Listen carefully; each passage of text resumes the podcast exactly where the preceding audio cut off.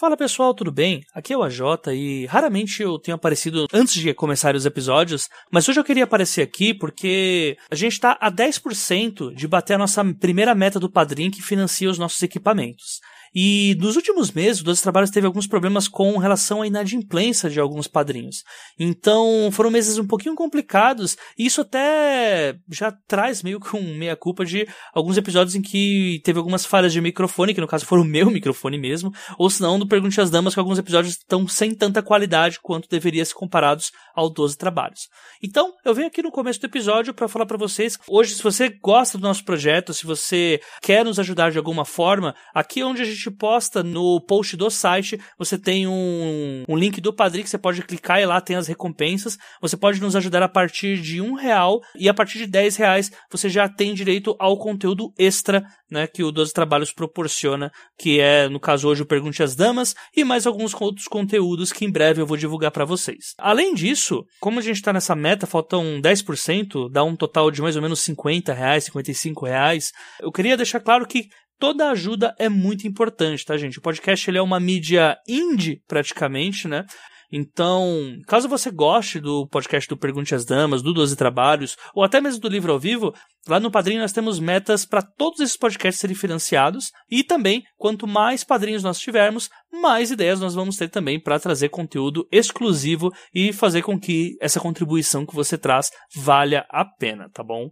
É, eu estou muito satisfeito com a adesão que vocês tiveram com Pergunte às Damas. A Clara e a Ana também estão bastante empolgadas para continuar gravando e seria muito legal se a gente contasse com essa ajuda de vocês para garantir um bom conteúdo a ser disponibilizado aqui no feed, tá bom? Fica essa dica para vocês. Aqui na postagem no site você tem acesso ao Padrim e qualquer dúvida também, você pode entrar em contato comigo através do os12trabalhos@gmail.com ou pelas redes sociais também em inbox. Um abraço para todo mundo e até já.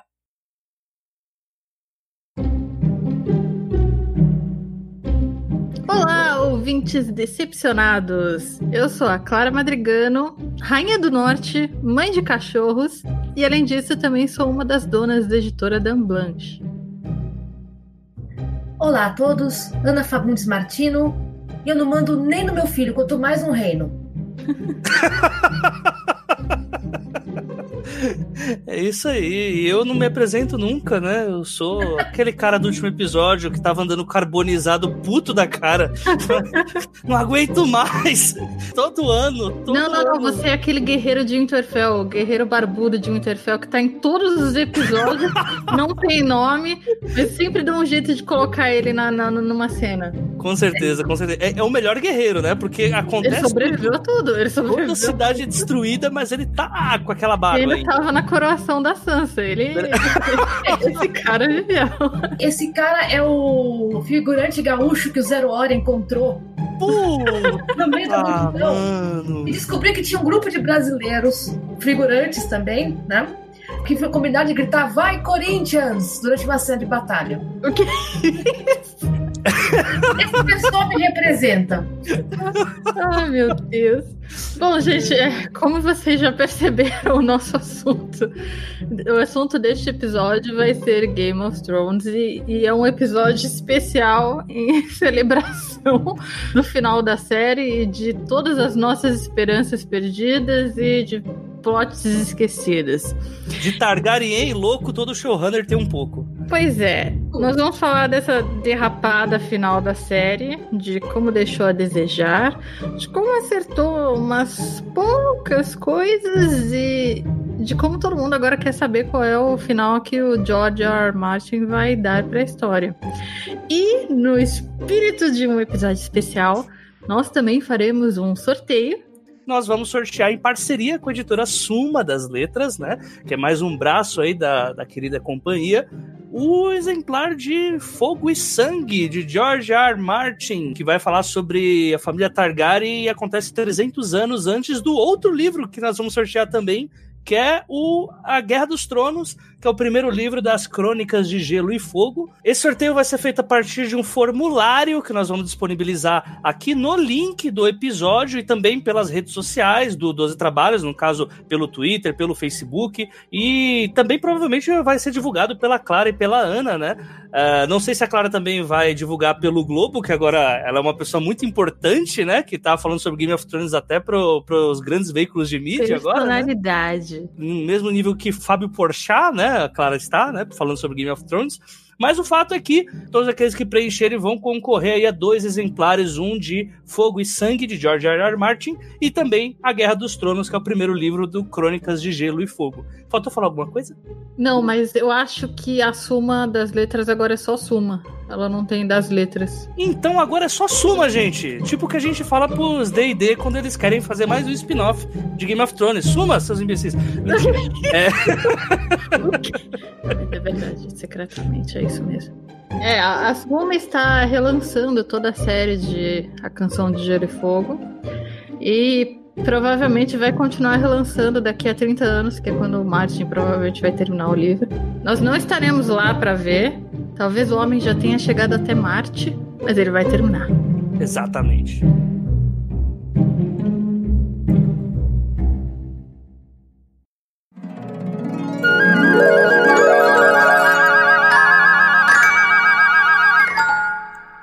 Pergunte às damas.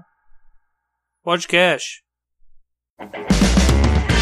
Mas antes de começar esse episódio do Pergunte às Damas, eu tenho alguns recados para passar para vocês, alguns recados rotineiros, que é o número 1, um, vai lá no iTunes Store ou nos agregadores de podcast e dê 5 estrelas para o Pergunte às Damas, para o 12 Trabalhos e para o Desafio X Máquina, pois isso facilita que o nosso conteúdo possa ser encontrado por demais escritores nas outras plataformas. Número 2, se você tem alguma dúvida sobre o mercado editorial e quer que ela seja respondida aqui, você pode enviar ela para o e-mail os12trabalhos@gmail.com. A gente também garante a confidencialidade dos autores das perguntas, ao menos que vocês peçam para serem citados no programa. E não se esqueçam, qualquer dúvida, pergunte às damas.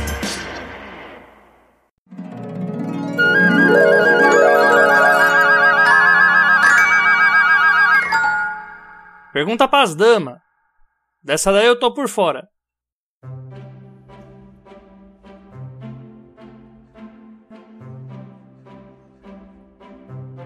Então, uh, espetacular nas imagens, não tão épico assim no, no, na atuação final do pessoal, né? Ficou uma coisa um pouco corrida, como se os autores, os showrunners, que eles não falam que eles são autores, eles são showrunners, tentaram enfiar, tipo, o equivalente a três temporadas em dois episódios. Uma coisa estranha, né? No final das contas, você pensa, a rainha, a rainha ficou louca. Aí todo mundo tentando passar a semana inteira justificando que ela falou, não, os últimos sete, sete temporadas a gente viu que ela tava louca, mas gente, tudo bem, mas.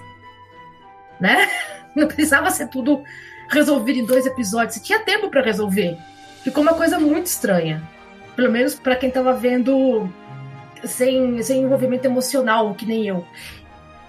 E como foi espoliar pra gente a temporada inteira durante as semanas que iam passando na HBO, né? Porque para quem não, para quem tá escutando, eu, a Clara e a Ana, nós temos um grupo, né, do Pergunte às Damas, e toda segunda-feira de manhã a Ana ia lá no grupo e falava pra gente tudo o que ia acontecer, baseado nos rages que eu e Clara dávamos na a Ana era, a Ana era basicamente meu pai dando spoiler de novela pra minha mãe. Gente, foi muito, muito, muito divertido ver a cara de vocês dois, ou, né, aspas, ouvir a reação de vocês dois. Quando eu espoliei vocês, eu tava certa. É muito divertido. Roteiro ruim é óbvio. e, gente, são 31... Ana, ela não viu a série. Eu só fiquei sabendo da série por meio de spoiler de, de Twitter e dos meus amigos fanáticos. Eu li o livro, o primeiro da série, mas não tinha. Eu assisti o total de 25 minutos da série. Eu escolhi a dupla legal. É porque Game of Thrones é uma daquelas séries que, mesmo que você não veja, se você tá nas redes sociais, você não tem como escapar dela. De alguma forma vai chegar até você. É que nem o, meme do Juntos e Shallow Now. Mesmo que você não entenda. Todo mundo vai, vai, vai te, você é. vai chegar em você, né? Mesmo que você nunca tenha visto E Nasce uma Estrela, mesmo que você nunca tenha ouvido a canção, você vai se pegar reproduzindo esse meme em algum momento, porque tá em todo lugar. É, a, com a diferença que o Game of Thrones pareceu, para mim, no final das contas, à medida que vocês iam contando né, o que estava acontecendo, eu falei, gente, tá parecendo um final de novela. Mas foi, foi o final, foi, foi bem novelesco, né, Jota? Uma coisa que eu percebi é que, assim, o último episódio as pessoas odiaram muito mais do que eu, porque a minha expectativa tava já no pré-sal. Eu, eu, quando eu, falava, eu, eu, postava assim, ah, agora no último episódio vai ter casamento, a Daenerys sendo jogada do barranco, eu também tinha visto um pessoal espalhando boatos absurdos que eu comecei a rir desses boatos e depois a série foi lá e mostrou que eram verdadeiros. Eu fiquei, nossa senhora. Existe um verbo que eu inventei para algumas séries que é o kubanaku. Para quem não sabe, Kubanacan é uma novela que passou na Rede Globo no início dos anos 2000 e que ela teve o objetivo de fazer uma retratação de um país, uma republiqueta das bananas, aos moldes meio ditadura cubana, com algumas críticas a governos da América do Sul. E no final os autores foram brigando, e aí a novela tava perdendo o casting, e no final acabou que tiveram que improvisar o, o final e acabou virando uma novela de ficção científica, onde o protagonista, que era o Marcos Pasquim, fazia um total de cinco papéis, e ele terminou sendo o pai dele mesmo, que vinha do futuro para salvar o mundo de uma bomba atômica que ia explodir tudo. E o Kubanakou é exatamente isso. Quando a série ela começa de um jeito e ela termina de um jeito completamente diferente né, do que do que ela mostrava. Né? Ela, ela meio que se trai no meio do caminho. A gente encontra isso em Prison Break, por exemplo, que começa com uma trama é, como se fosse uma escape room, né? E aí termina com uma grande trama do FBI, de dominação, né? E tudo mais. Ou se não, Lost também, né? Que termina dando um monte de mistério, no final todos estavam mortos. Pode ter sido uma coincidência mesmo, mas a partir do momento que o George Martin sai de cena, e ele até deixa de escrever os roteiros, a trama ela passa a ser menos trabalhada para mim eu vejo nitidamente que os, os plots ficam mais preguiçosos em se desenvolver. Fica mais The Walking Dead do que realmente Game of Thrones. Eu acho que não foi tanto assim a saída dele, quanto foi o fato de que o, o material de origem acabou. Então eles foram inventando. E aí é que você vê qual é a diferença entre o George R. R. Martin e o D&D como escritores, né? Não é tanta diferença dos autores, embora ela seja muito grande, é que o George R. R. Martin está morando dentro desse universo há 30 anos, mais até. Se você for para pensar pesquisa e tudo, ele sabe todos os detalhes de absolutamente tudo, até do que a gente nunca vai ler. Uh, e de repente você cair de paraquedas no, né, nesse universo imenso, sem, sem guia, sem patrão, sem nada, a chance de dar merda é muito grande. Com certeza, com certeza. Mesmo quando, é mesmo, mesmo quando tá junto pro, o autor original, às vezes dá merda. Tipo o American Gods. O Neil Gaiman foi produtor executivo das duas temporadas, mas a primeira temporada é bem melhor do que a segunda. Porque mudou o diretor. Saiu é, o diretor. Era, era o Brian. Sim. É, o, não, não, o, o, produtor de American God, qual era o nome dele mesmo? Ah. Ele que produziu Hannibal também, ele era showrunner de Hannibal, né? É, aí você vê que a, a no, no, caso do produto televisivo, não é só o autor. O autor tem, por incrível que pareça, uma, uma participação muito pequena do produto final. Com Harry Potter, por exemplo, já é o contrário, né? A J.K. Ela, ela tinha uma palavra bem forte nos bastidores dos, do, dos filmes do Harry Potter, né?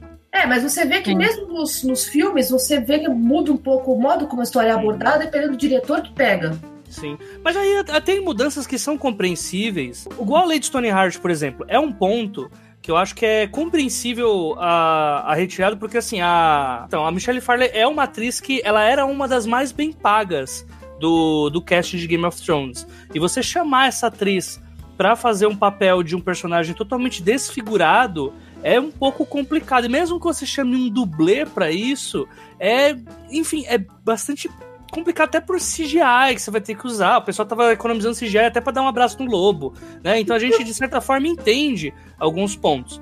Para mim o que ele, o que entra mais esse Kubanakou mesmo é a incongruência de roteiro na, no que se refere a até a quarta temporada ser uma série que ela trabalha em cima da quebra de expectativa e no final, né, da quinta temporada para frente, ela simplesmente trabalha de uma forma linear e tudo aquilo que ela, todos os objetivos que ela impõe de início, eles serão trabalhados no último, no final da temporada, apenas com alguns obstáculos. Ou seja, você sabe se no começo há um hobbit e um mago falando você tem que levar esse anel para Valfenda. Você sabe que no final ele vai chegar com esse anel lá e só lá no fim você vai ter a escolha dele se vai ou não jogar, né? Game of Thrones normalmente não acontece assim. Quando o Ned fala pro John, quando eu voltar eu falo quem é sua mãe. E ele não volta. E aí você, como leitor, fica, tá, e agora? Ferrou, né? E agora? E agora? O que vai acontecer? Não, é um, é um bom casamento. Vai ser muito foda quando eles se juntarem e destruírem os Lannisters após casarem o, os Starks e os Frey. O quê? Uma coisa que acho que o pessoal ficou muito decepcionado também é que, assim, você deu expectativa por 10 anos quase de série, se for pra pensar. Sim, sim, 10 É. anos. Não importaria qual foi o final, seria um pouco decepcionante, porque todos os finais são decepcionantes, né? Existe uma diferença que eu vejo aí entre como as pessoas. A maioria reagiu mal ao final, mas entre essas pessoas que reagiram mal, existem dois grupos. O primeiro grupo é aquele que ficou chateado porque os personagens favoritos deles não terminaram como eles queriam, não tiveram um final feliz. E a outra parte ficou chateada porque eles concordavam com o final que os personagens teriam, mas que eles não acham que foi um final que o- eles, não, eles não acham que a série se esforçou para mostrar o caminho até lá.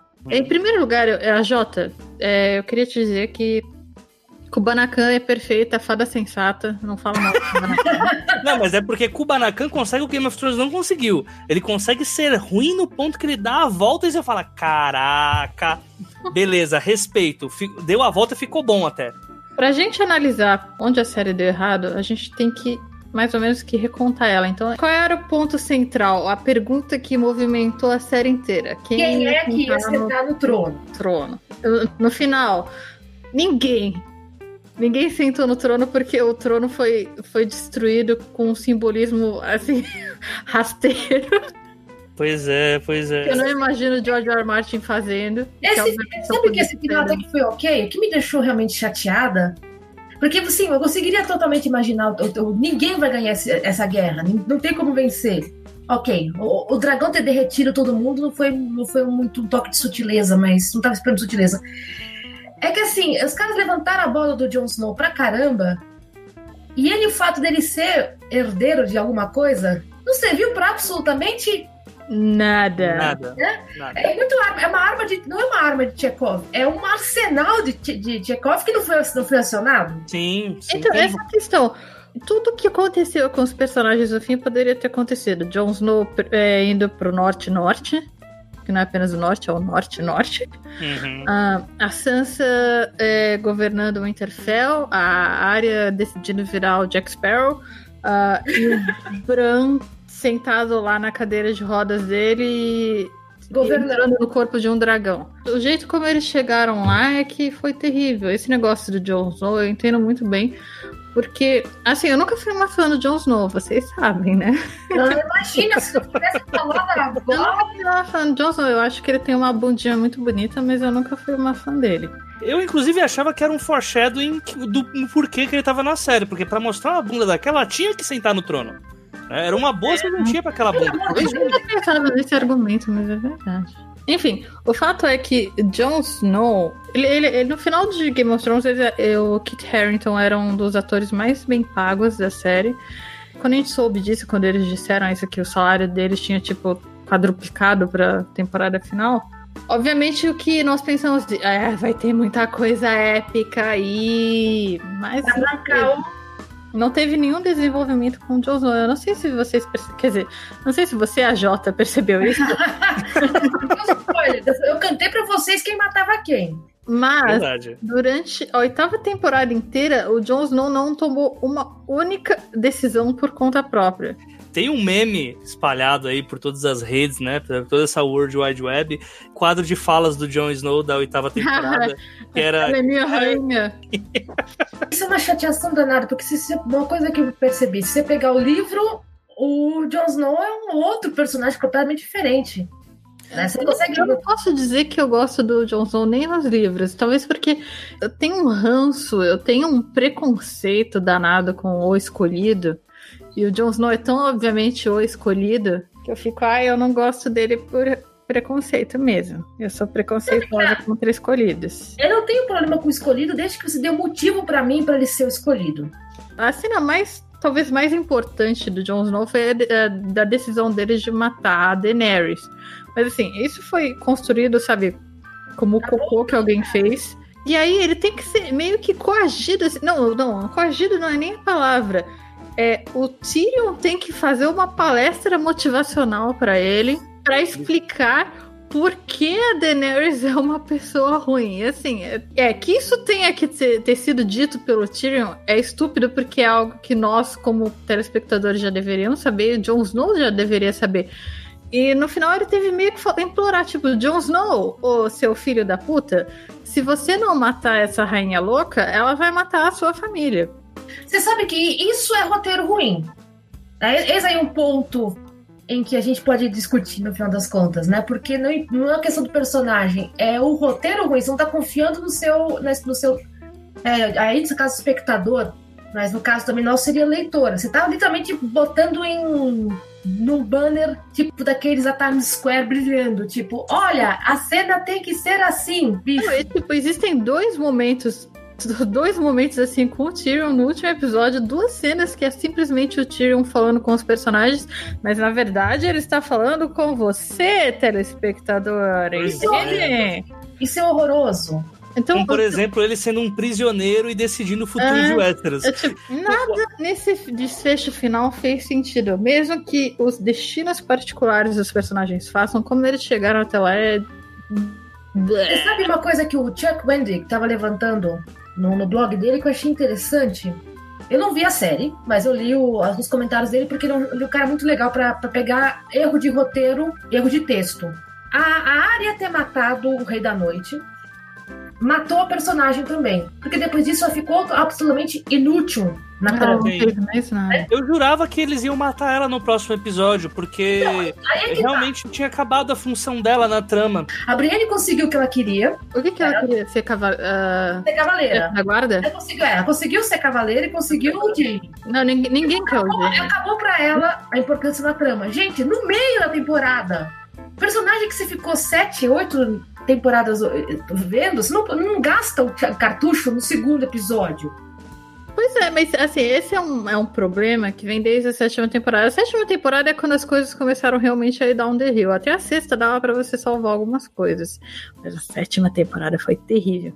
Eles fizeram um desenvolvimento todo com a área, desde a primeira temporada de que ela ia se tornar essa super assassina, tipo assim, espiã, agente da CIA. Aí quando ela finalmente chega ao Interfell, ou Interfell não, quando ela finalmente chega em Westeros, ela usa isso, ela usa a habilidade dela uma vez só, que é quando ela mata o, o Walder Frey. E depois ela vai pra Winterfell e acabou. Ela ainda tá lá como personagem, tem um plot inútil a sétima temporada inteira dela contra a Sansa, que até agora eu não entendo, tipo, não, a gente não tem nada para escrever para o Interfell durante essa temporada, mas a gente tem que filmar umas cenas em Winterfell, então o que a gente pode fazer? Sei lá, a área contra a Sansa, é, vai fazer O único sentido. objetivo da área era zerar a lista dela, né, que terminava é, com a Cersei, né? Ah, e outra coisa, né? A, a Cersei, que é tipo um dos personagens mais fortes, até eu que não assisti a série, sei quem é. E a morte dela foi meio e fora que se, se por um lado o roteiro do Kit Harington era X My Queen a temporada inteira, o da Lena Ridley era ficar na janela tomando vinho, né? Ela ganhou só pra fazer isso. E eu ficou... tenho meu, meu eterno respeito porque ela ganhou mais ou menos um milhão por cada episódio. Não foi? 200 mil dólares por cada golada no vinho. Não... Eu vou matar a Daenerys. Sabe uma coisa que me deixou meio irritada também nessa história toda? É que teve ali um arraigado de comentários, etc.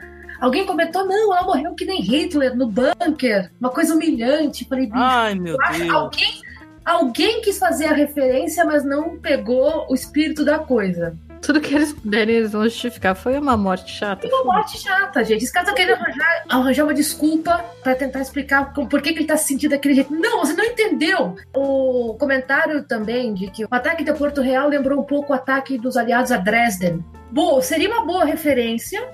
Pra mim foi totalmente 11 de setembro, Kiro. Não, eu olhando, olhando de baixo, pra, alguma coisa que funcionou pra mim é que você via pelo ângulo do do cara sendo queimado, você viu do ângulo do dragão. Então é muito a ideia de Dresden mesmo, que é terra arrasada.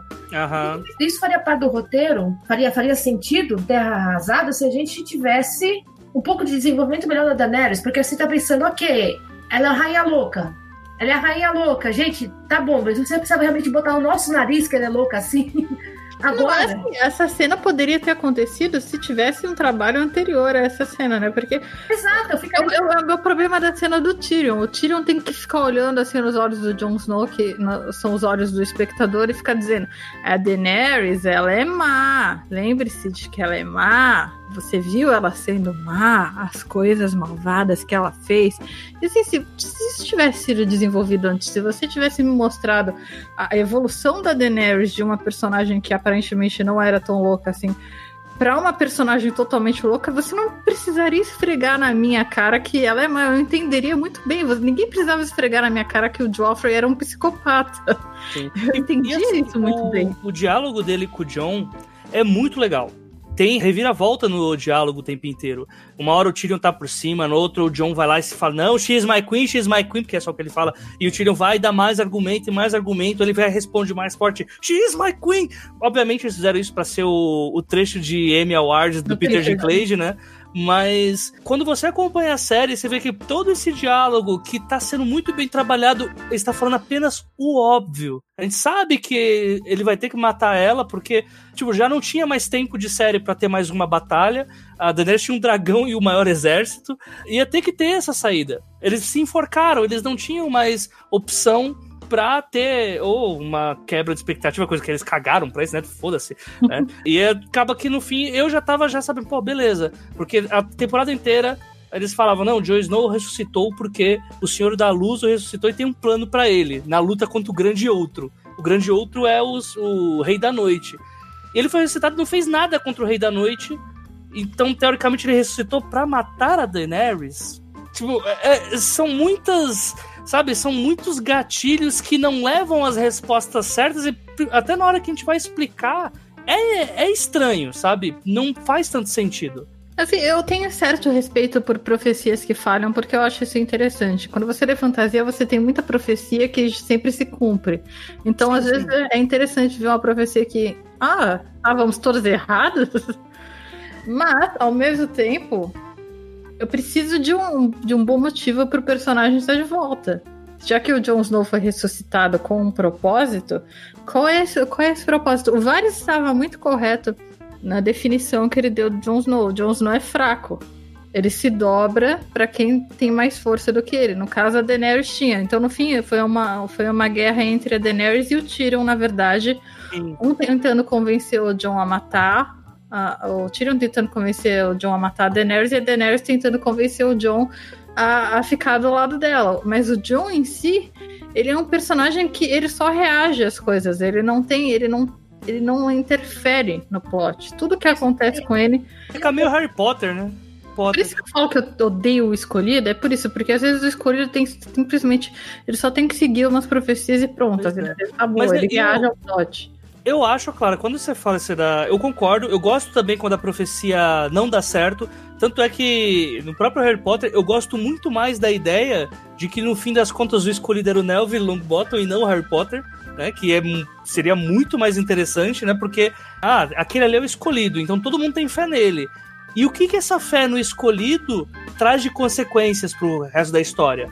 Isso eu acho legal. Agora, o que é feito com o John é falar, não, ele é o escolhido, se o, se o Senhor da Luz o ressuscitou é porque tem um motivo. E isso para ali, fica parado, ninguém mais. Não, não faz diferença ele ser escolhido de algo a não ser pra fazer piada de tipo, nossa, você tomou uma facada no peito e continua vivo, né?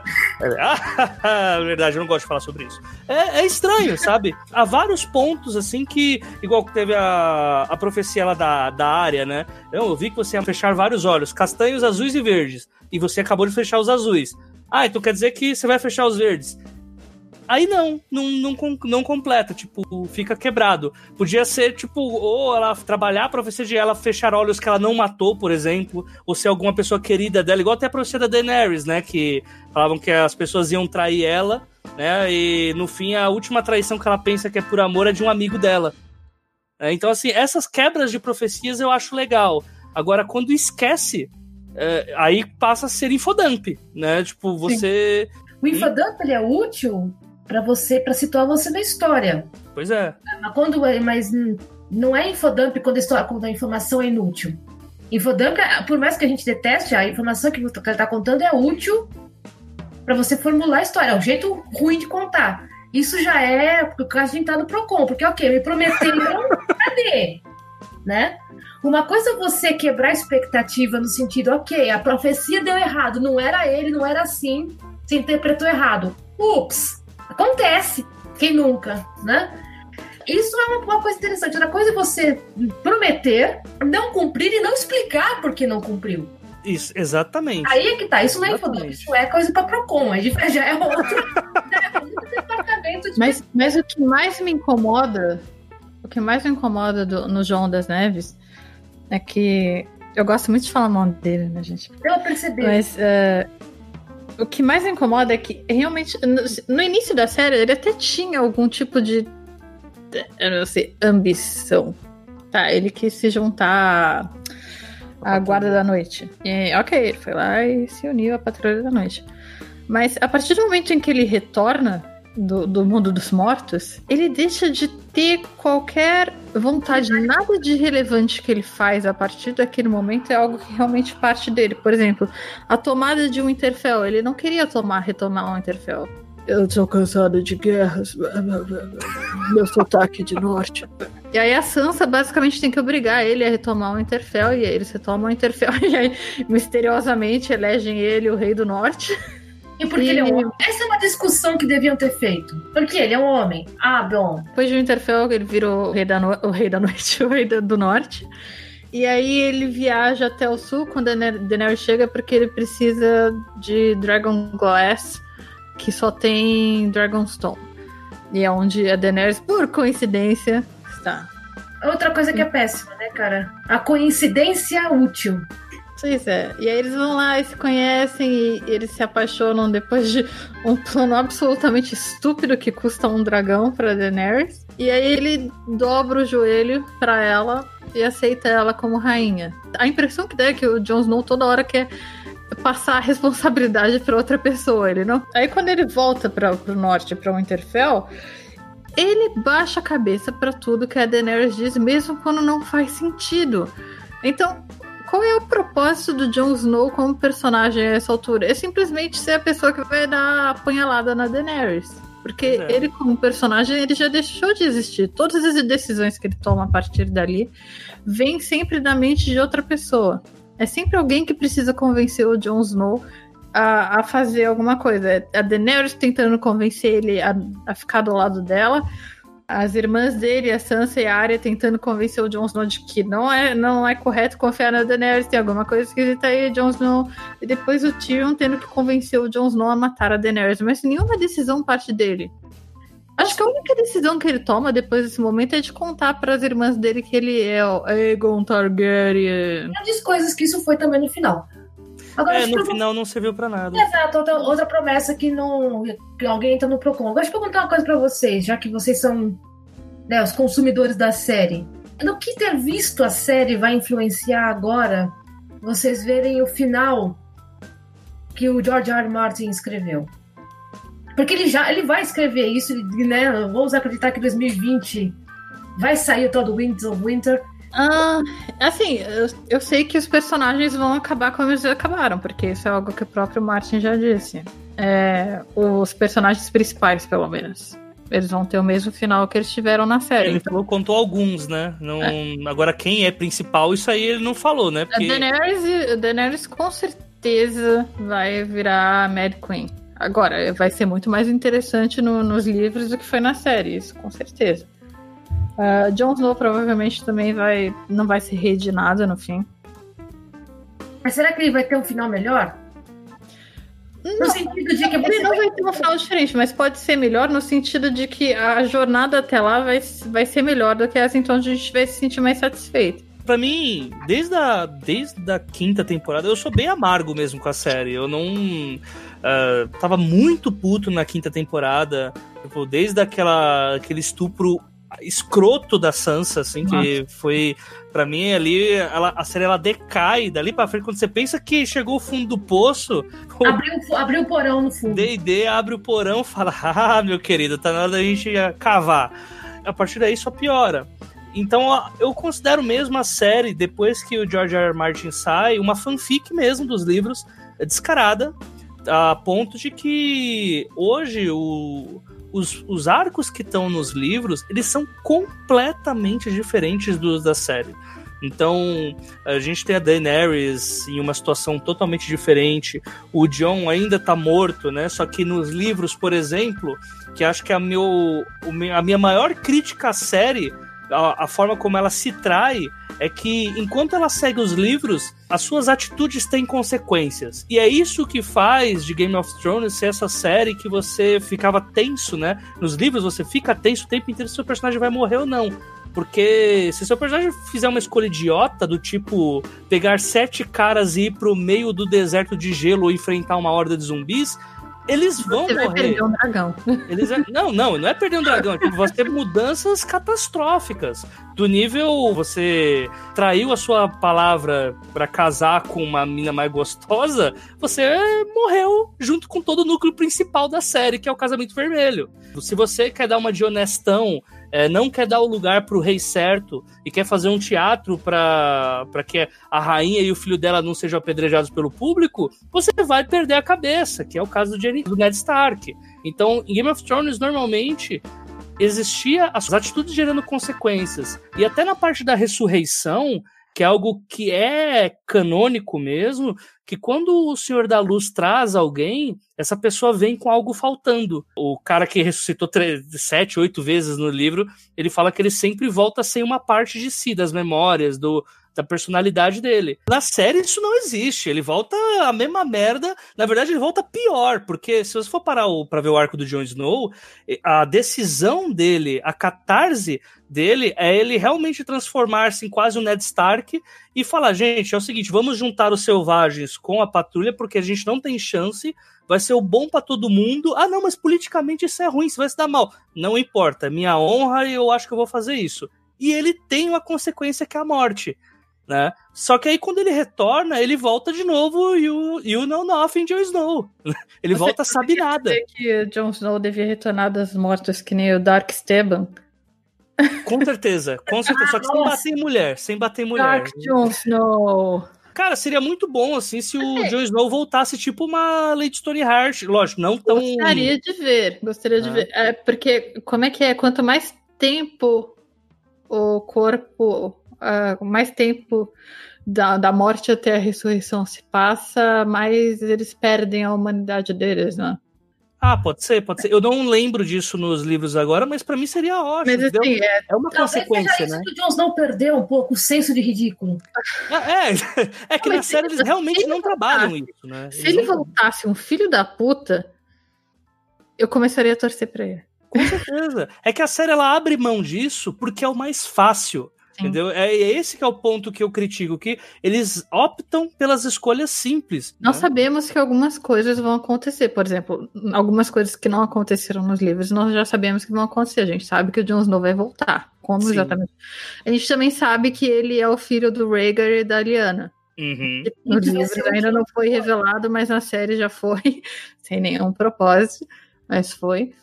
Então eu acho que existem certos pontos da série que são foram determinados pelo Martin e que ninguém quis se desviar. Uhum. Então, por isso que eu tenho essa crença de que os personagens vão terminar mais ou menos como eles terminaram na série. O que mais me deixa dúvidas é o Bran, na verdade. Sim, é, sim. Eu acho que os livros, eles não, não quiseram entregar na série quem ia ficar com o trono nos livros. Acho que provavelmente vai ser outra pessoa que vai ser rei nos livros, ou rainha, né? E deixa eu fazer uma pergunta para vocês dois. Ah, o que vocês acham? Qual a opinião de vocês com relação aos fãs que querem que refazer a série? Teve a petição para regravarem, o cara que fica reclamando que o final não foi bom. Eu acho que esse pessoal pode tomar no cu, mas, mas uma coisa importante que eu queria dizer em defesa do pessoal que fez essa petição é que eu estava lá quando eles decidiram fazer essa petição e eles estavam de brincadeira. Eles não imaginavam que as pessoas iam levar a sério. Ah, pra eles era tipo.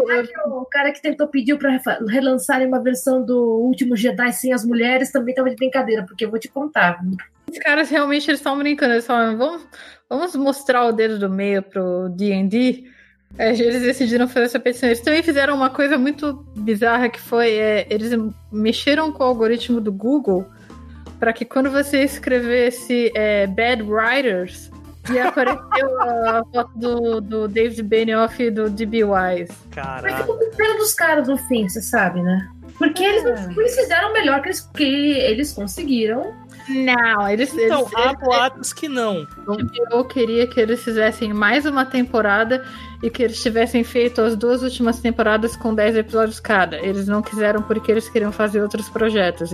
E assim, eles largaram porque eles quiseram, porque a HBO teria, sabe, que é o mundo, eu te dou, D&D. Sim, eu sou bem crítico mesmo. Eu acho que eles tiveram. Lógico, eu- até como escritor mesmo, eu não deveria ter, ser tão crítico assim, mas eh, não entra na minha cabeça. Quando começou a série, já tinha o quinto livro feito. Eles não tinham dois anos pra pensar sobre isso, Uhum. sabe? Então, ah, você ter aí. Vamos colocar aí. Quando foi. Depois da quinta temporada, que realmente eles não tinham. Eles tiveram aí cinco anos pra pensar é, e ter um trabalho de fazer os, os roteiros pro, pro futuro, sabe? Então, sei lá, pra, pra mim faltou respeito com, a, com o produto que eles estavam. Faltou muito respeito. Mas o fato é que, gente, você criar em cima do universo de outro autor, acredite, é uma coisa bastante comum até. Hum. Pergunte para todas as pessoas que escrevem como Ian Fleming, né? Porque a- as histórias do James Bond continuaram depois da morte do Ian Fleming em 64. Tiveram outros livros. Assim como tem outros livros autorizados dos States da Agatha Christie. Eu não vou, não vou dizer que eles são autores mais simples, mas que ah, as séries que eles escrevem não são séries tão recheadas quanto as do George R. R. Martin. O que eu quero dizer é que é é possível você entrar no universo de um outro cara. Sim, claro. É, demora, pode ser complicado, mas é possível. Agora, fazer, fazer da maneira como foi feito é que é o problema. Né? Que os caras quiserem botar a, a ordem deles na história, ao invés de respeitar a ordem que já estava anteriormente. Mas vocês sabem o que eu acho realmente irônico nisso tudo? É que o George R. R. Martin, ele é um autor que ele odeia fanfic. Ele não Ah, dá permissão para escreverem fanfic dos livros dele. Ele e a Diana Galbadon, que é a autora de Outlander, eles são, eles são amiguinhos e eles têm, tipo, esse círculo de autores que detestam fanfic e que não permitem que escrevam fanfics do, do- dos livros deles. Sendo que a Diana chegou num- numa entrevista, ela chegou também a, ela chegou a comparar a um estupro. Sem comentários quanto a isso, considerando Não, já... É de uma ironia tremenda que, no fim das contas, a maior fanfic, pior fanfic já escrita sobre Game of Thrones tenha sido é, sancionada pelo George R. R. Martin. Gente. Fico pensando se ele sancionou mesmo ou se, tipo, ok, agora já era. É, eu acho que foi isso. Ele chegou no ponto que ele falou: Caralho, eu não vou conseguir terminar os livros, vai virar uma fanfic.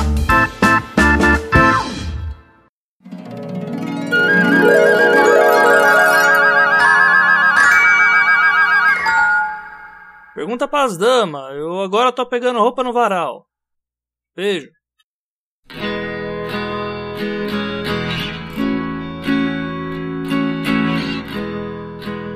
a série, independente desse papel da Daenerys, ela ficando louca ou não, eu nem, nem- eu nem vou dizer que ela é louca, eu acho que ela é simplesmente uma tirana, sabe? Eu não acho que ela é louca, louca. Loucão era o pai dela, o pai dela tinha delírios. Mas eu acho que a série, a série é uma série sexista por diversos aspectos.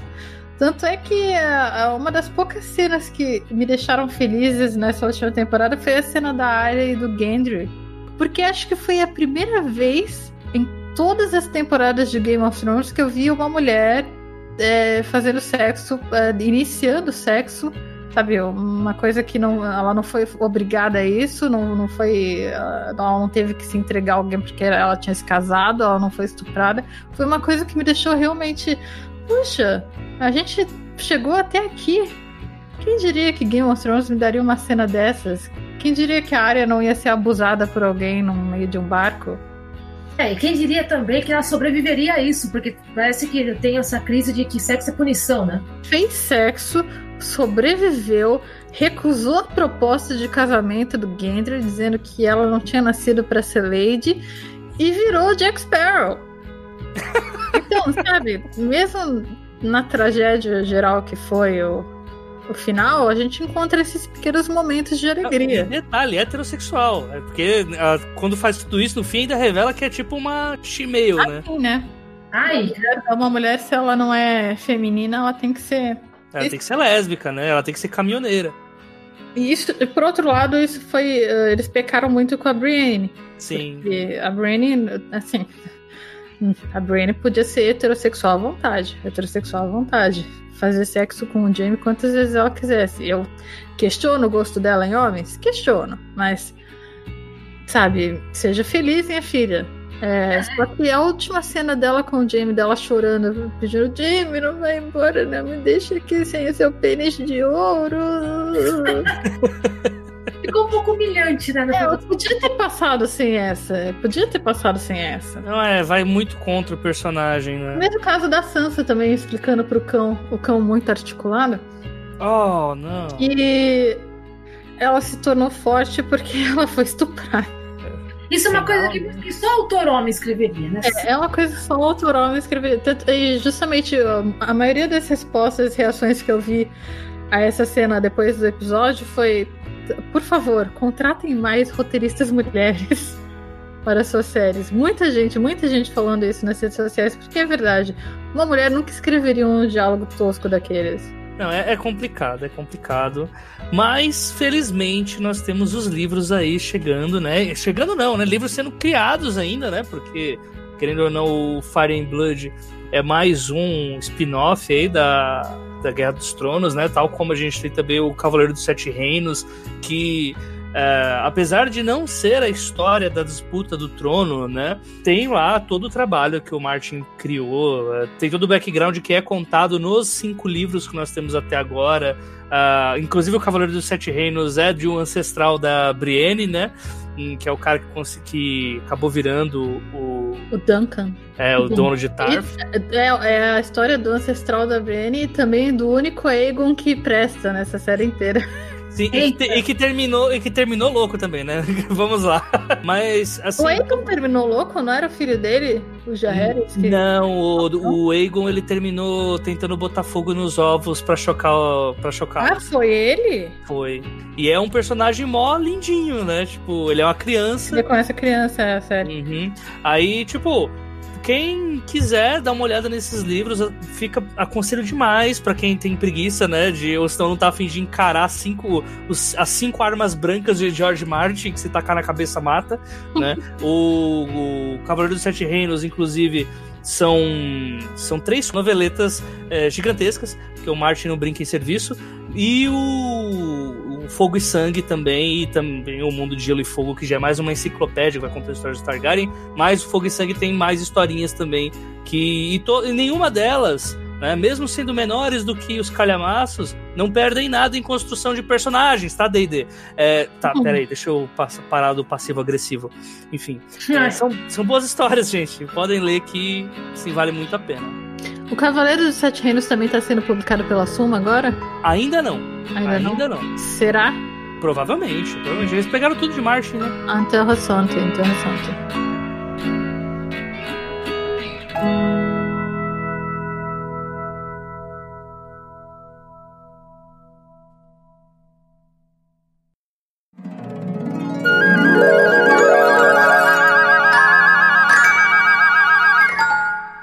Pergunta pras damas. Eu tô de folga hoje. Tô respondendo nada.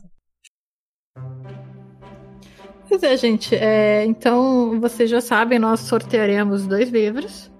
O primeiro volume de Fogo e Sangue e A Guerra dos Tronos, que é o primeiro volume da canção de Gelo e Fogo, ou seja, também conhecido como Onde Tudo Começa. Pra você Isso tirar aí. a dúvida se a história realmente é tão boa assim ou você está perdido. É boa assim, gente. É boa assim. E, novamente lembrando, para você concorrer é só você preencher o formulário. Demora menos de dois minutinhos para preencher esse formulário. Tem algumas perguntas sobre os podcasts e tal. É só vocês preencherem e aí automaticamente o e-mail de vocês, os arrobas de vocês vão estar conosco para que nós façamos o sorteio dos livros, tá bom? E eu acho que é isso, né, gente? Dá pra gente finalizar daquele jeitinho básico, né? Se o River puder uivar no final também, a gente agradece. Não, o River não tá mais trabalhando. Ah, então finalizem aí. Ok, gente, é, obrigada. Obrigada aos nossos ouvintes que nos acompanharam. Obrigada a todo mundo que sofreu nesse final total de Game of Thrones. E aqui é a Clara Madrigano, a Rainha Louca. e a gente se vê no próximo episódio. Gente, encerrando por aqui, aqui é a Ana Fagundes Martins, que deu spoiler sem ter assistido a série. A primeira, a segunda de seu nome, porque eu herdei o nome da minha avó. E qualquer coisa. Pergunta. E é o Damo, né? Tô... É o Damo, né? É o Chevalier.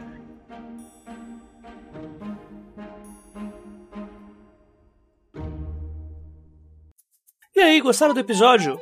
Se você quiser, é possível ajudar o Pergunte às Damas a continuar no ar. Tudo isso a partir do padrim.com.br barra 12 trabalhos. E a partir da categoria bronze, você contará com episódios exclusivos do Pergunte às Damas. Sempre lembrando que é você quem faz a pauta deste podcast, enviando suas perguntas para os12trabalhos.gmail.com. O 12 é número. Obrigado por ter ouvido até aqui e até a próxima.